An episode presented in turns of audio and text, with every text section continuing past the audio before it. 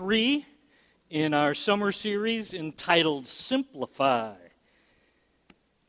Today we're going to talk about a biblical concept. I was surprised how much it's mentioned, uh, and that concept is contentment. Or the reverse of that would be to be discontent. I begin with uh, something from about 2005.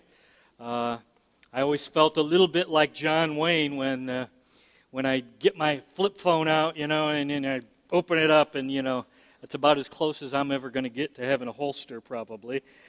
Uh, but this, this was like, this was the deal to get the, uh, the flip phone, uh, the RAZR Motorola, if you could get that. It, it opened, it clipped your belt. You, you felt kind of kind of like, wow, this is good. Way better than that lousy beeper I carried around for several years. Because uh, the beeper would, the pager would come, and then you have to go find a phone and figure out uh, who's paging and what the problem. So, telling you what, when I had my RAZR uh, about 12, 13 years ago, I was one contented pastor. Wow, I, it was it was good, right? Uh, until someone showed me this newfangled thing uh, called an iPhone, okay?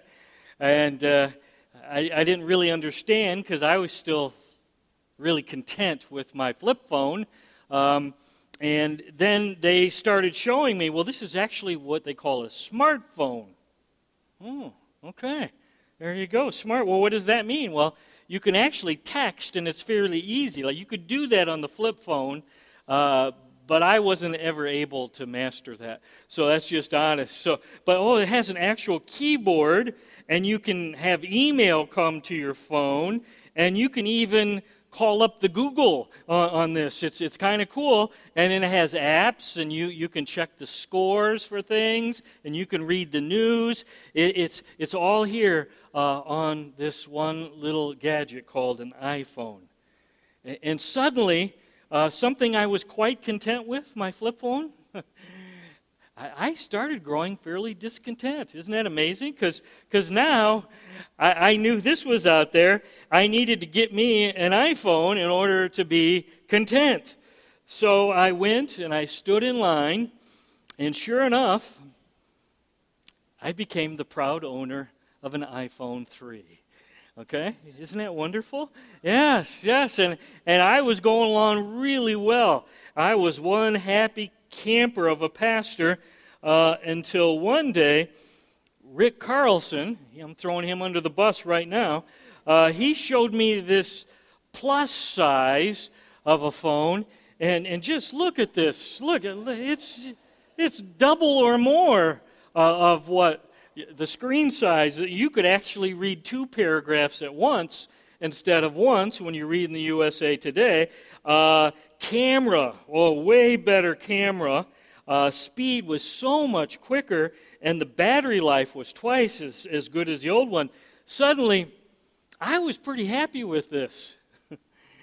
and then now I'm starting to grow a little discontent with my early, small, little itty bitty iPhone. You understand? Uh, I needed to get me an iPhone Plus, need to get the big boy.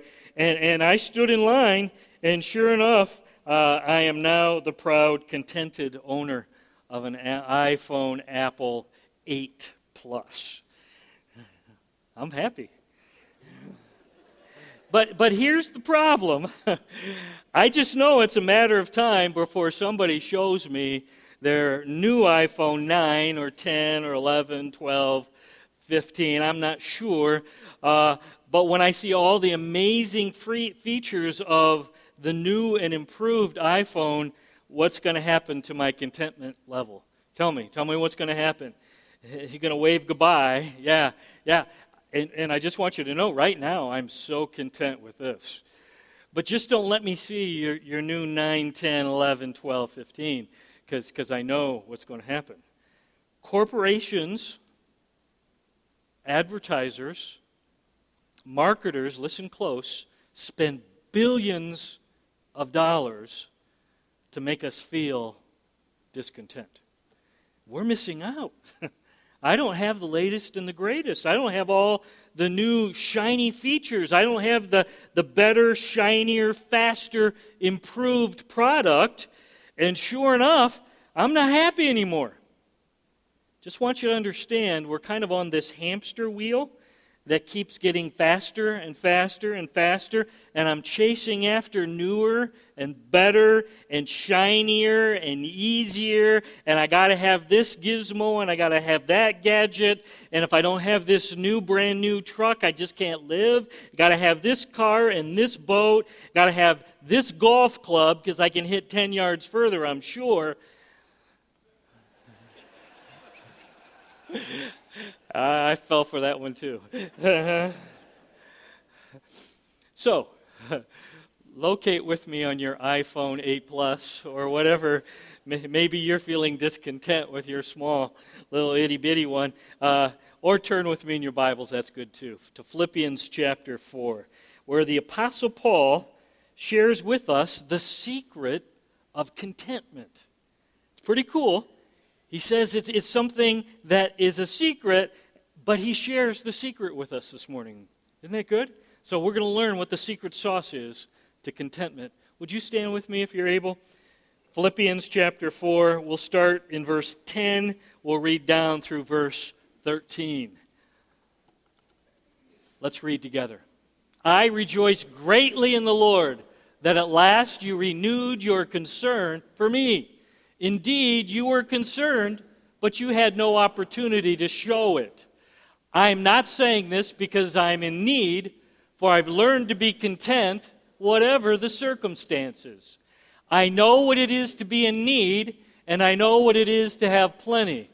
I've learned the secret of being content in any and every situation, whether well fed or hungry, whether living in plenty or in want. I can do all this through him who gives me strength. Let's pray. Lord, we confess that contentment in our day and age is a challenge. Living in one of the wealthiest nations at one of the wealthiest times in history, Lord, the stuff things are always appearing on our radar.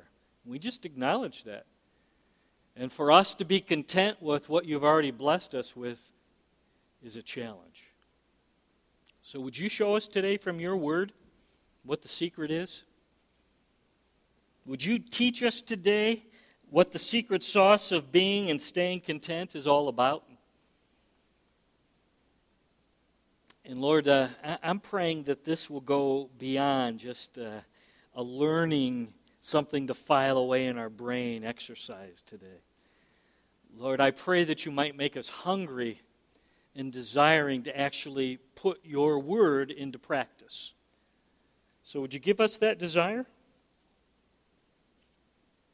Help us to not know how to be content, but actually to live out starting today and tomorrow and the week ahead. Would, would you show us and might we put it into practice, being a doer of your book? So, what we desire. Like we do every Sunday, we invite your spirit, the spirit of your son Jesus, to come and be welcome today in your church. And Lord, we always understand you're always everywhere. You're God. But we also know, Lord, there are times when we don't welcome you. So we invite you. Take charge in your church, take charge specifically in our individual lives right now.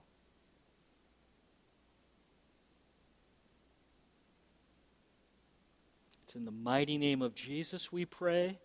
And all the church family at Walloon Lake said with one united voice, You can be seated work our way through. Philippians 4 10.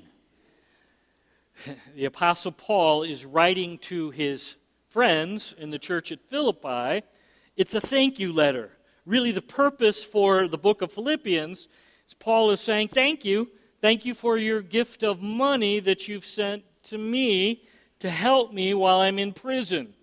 Prison, yeah, Paul had been imprisoned in Rome, and now his friends in the church at Philippi, a church that he was used by God Almighty to establish, they're sending him a gift of love.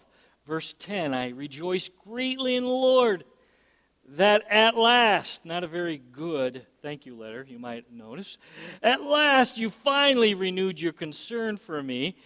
Indeed, you were concerned, but you didn't have an opportunity to show it. Okay, so he's saying, Thank you. I just want you to know I appreciate you showing your love for me once again. Make sense? Verse 11, he continues I'm not saying this because I'm in need, for I've learned to be content whatever the circumstances. I've learned, Paul says, to be content whatever the circumstances. Two key words here learned and content. You might write this down if you're taking notes. And if you're challenged with contentment, like most of us are, it's a good thing to remember contentment is something that we must learn. It's not something you just naturally get on your own. It's not something really that, that you can learn uh, through a book. It's something that you learn through experience and you apply. Not something just to be, oh, now I know how to be content. No, if you really know how to be content, you're putting it to practice in your everyday lives. Contentment isn't found in circumstances. Contentment isn't found by having everything go your way.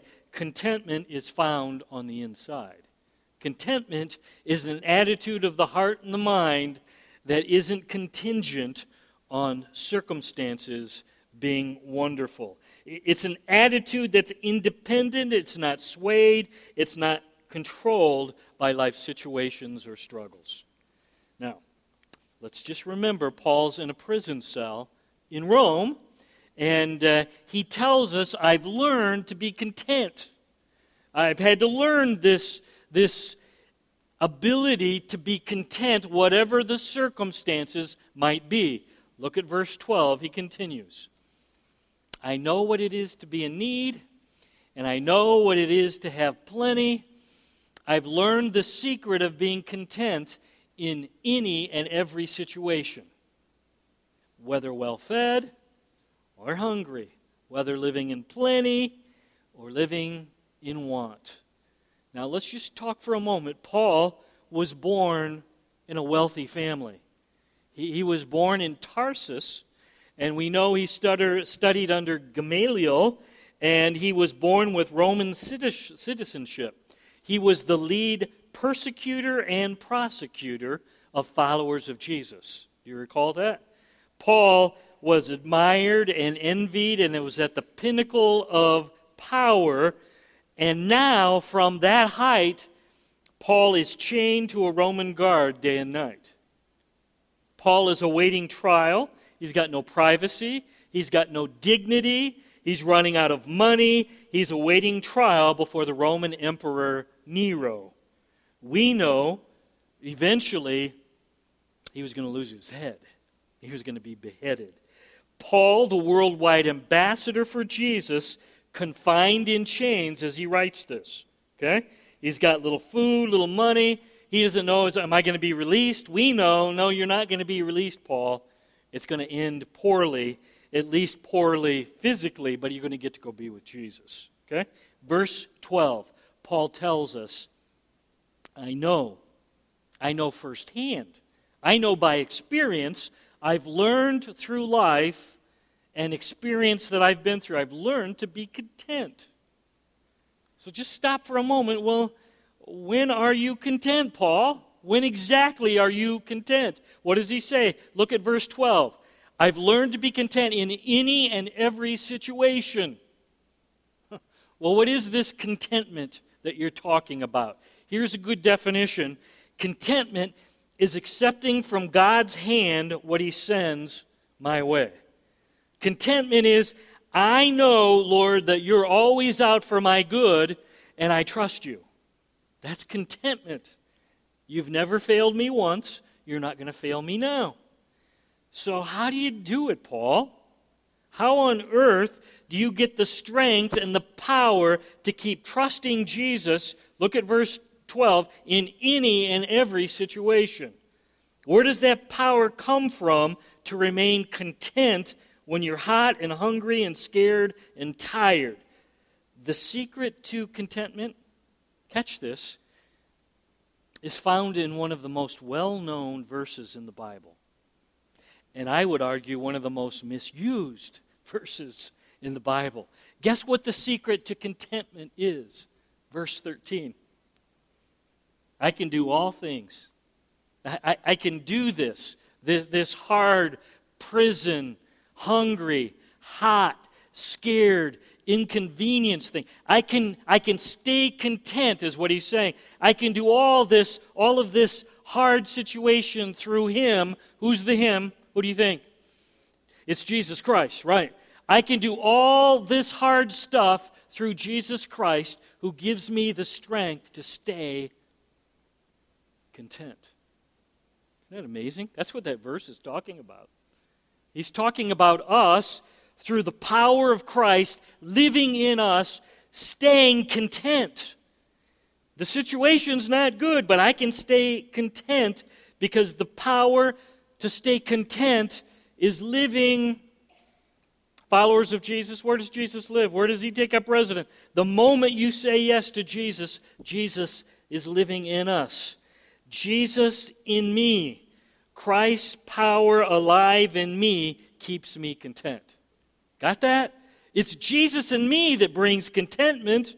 It's Jesus alive in me that enables me to stay content even though the situation's not good.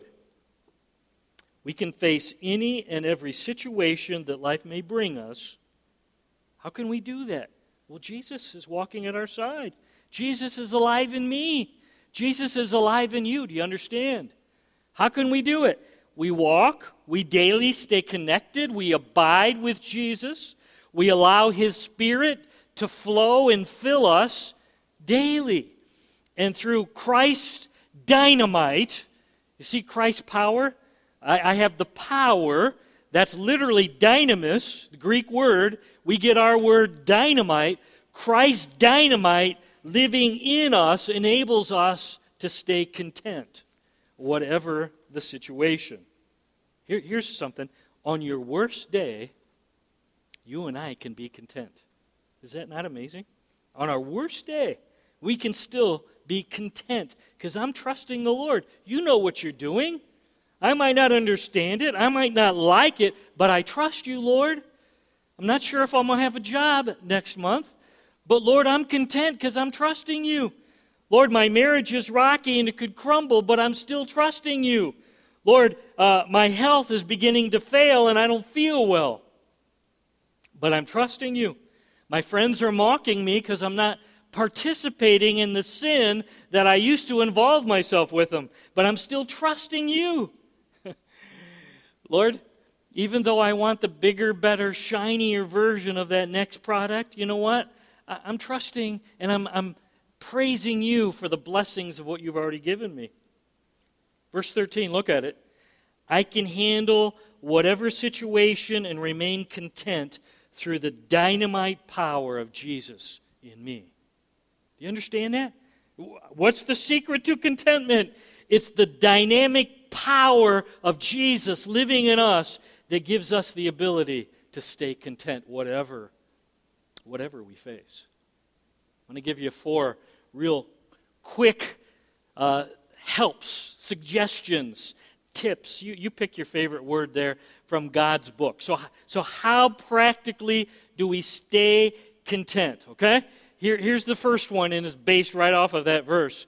Whenever you start feeling discontent starting to rise in your life, when, when you feel like dis and I'm not happy right now, and I'm not satisfied, and I'm feeling a little whiny on the inside. Anybody besides me have that happen? Like uh, most days, yeah. Okay. Uh, when that starts to sneak in, um, I need to sp- uh, quickly run to the Lord, and I go out loud.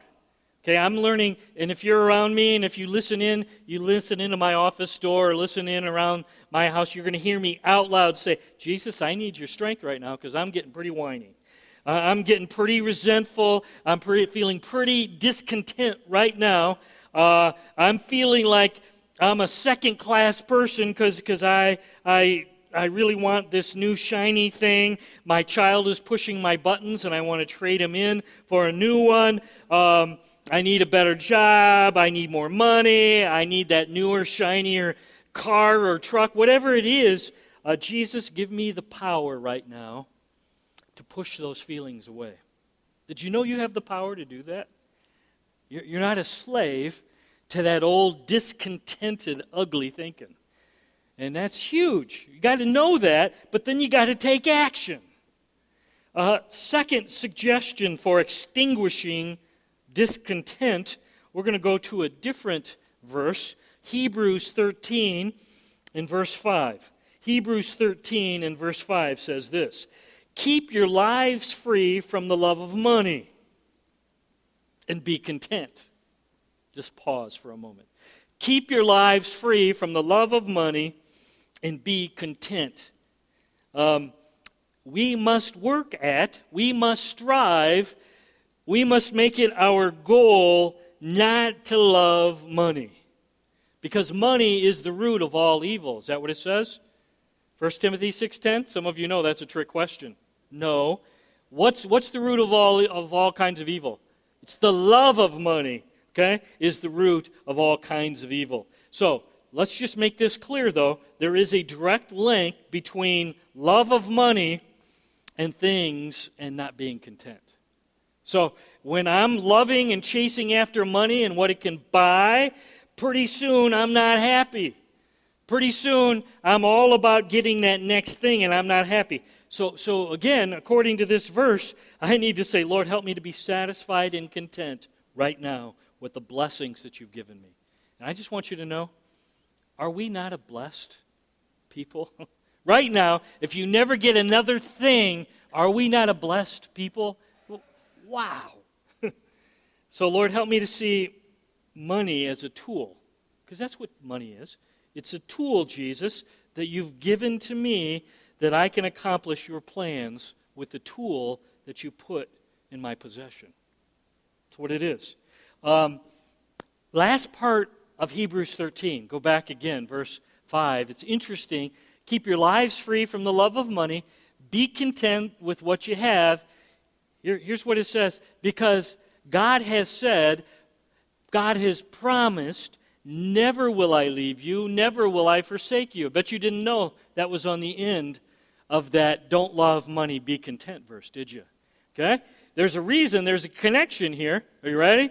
when the bottom drops out of your life, when the diagnosis is terminal, when the divorce is final, when the bankruptcy is declared, Jesus says, Oh, by the way, I'll never leave you and I'll never forsake you. I'm going to walk through that trial and that trouble with you. Every step of the way, I'll be at your side. I will never leave you. Look at it, and I will never forsake you. Now, we're in a discontented world. We're chasing after shiny, new, fun, faster stuff. And then suddenly now I don't get what I'm after and I'm discontent. You, you see where problems arise? But remember, look at verse 5. Here's what you got to remember we've got a good shepherd, and he walks with us when the pastures are green, when the waters are calm, when I got the new shiny thing in my pocket but more importantly, he walks at our side when? When the valley is dark. When death and evil surround me, here's what Jesus says. You ready? Never will I leave you. Never will I forsake you. you got to remember that. Because family and friends and people and jobs and that stuff leaves sometimes at the worst time. Never has Jesus forsaken you or me? Never will? That's not an option. Never. That's something you can hold on to. It's huge. Fourth and final way to extinguish discontent. Colossians 3, verse 16. This, this is an underline worthy verse, I might uh, suggest. Uh, here's what it says Let the message of Christ dwell among you richly as you teach and admonish one another with all wisdom through psalms, hymns, and songs from the Spirit, singing to God with gratitude in your heart. Pause.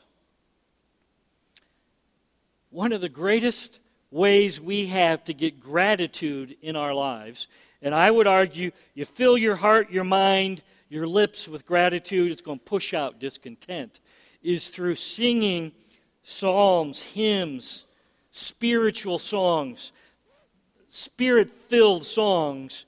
Um, and you don't just do that on Sunday. If you're only singing to Jesus on Sunday mornings, you're missing a powerful blessing. Okay? Uh, but I don't sing. We'll make a joyful noise. Okay?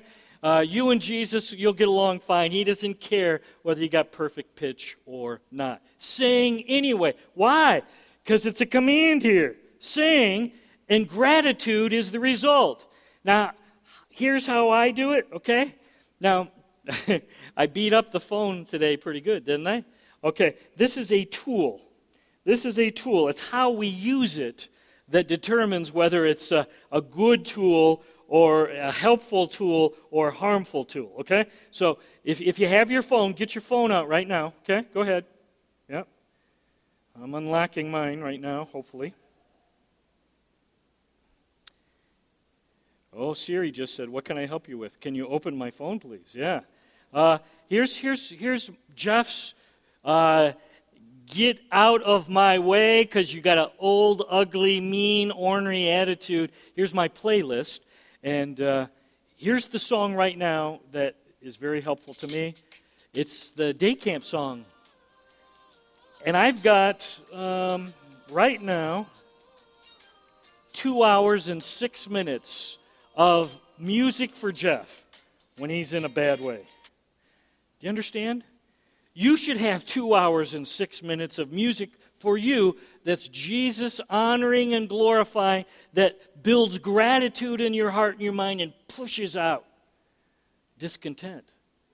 I, am just telling you, it, today there's no excuse for you not having that with you all the time. It's available. And I'm telling you what, it, it brings thankfulness to my bones. And for me, most days, at some point, I got to get out my playlist. And I got more than one.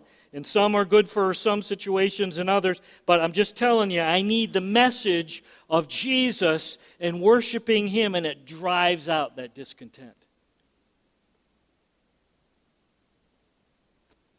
Some of you just need to erase some of your old garbage music and get the Jesus music on your playlist.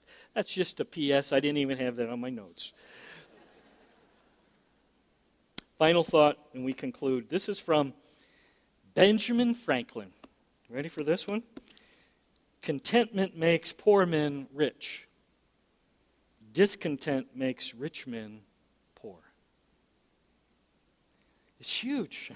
Just telling you. Friends, staying content very well might be the fight and the challenge of the age we're living in right now. The advertisers, the marketers, they're spending billions to make you discontent. I have really good news. Jesus in you, Jesus in me, that's the power to drive out discontent. Aren't you glad we have Jesus and Jesus is enough? Nothing else. Can, Jesus is enough. Let's pray. Lord, I pray for myself. I pray for my friends here in your church that we might learn and trust and depend on Jesus' power on the inside of us. When things are great, circumstances are wonderful, you're with us.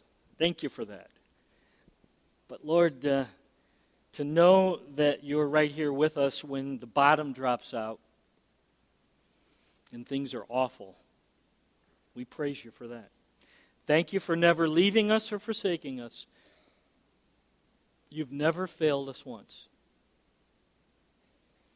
Lord, would you help us to see money as a tool that we can use, Lord, to advance your kingdom and your church.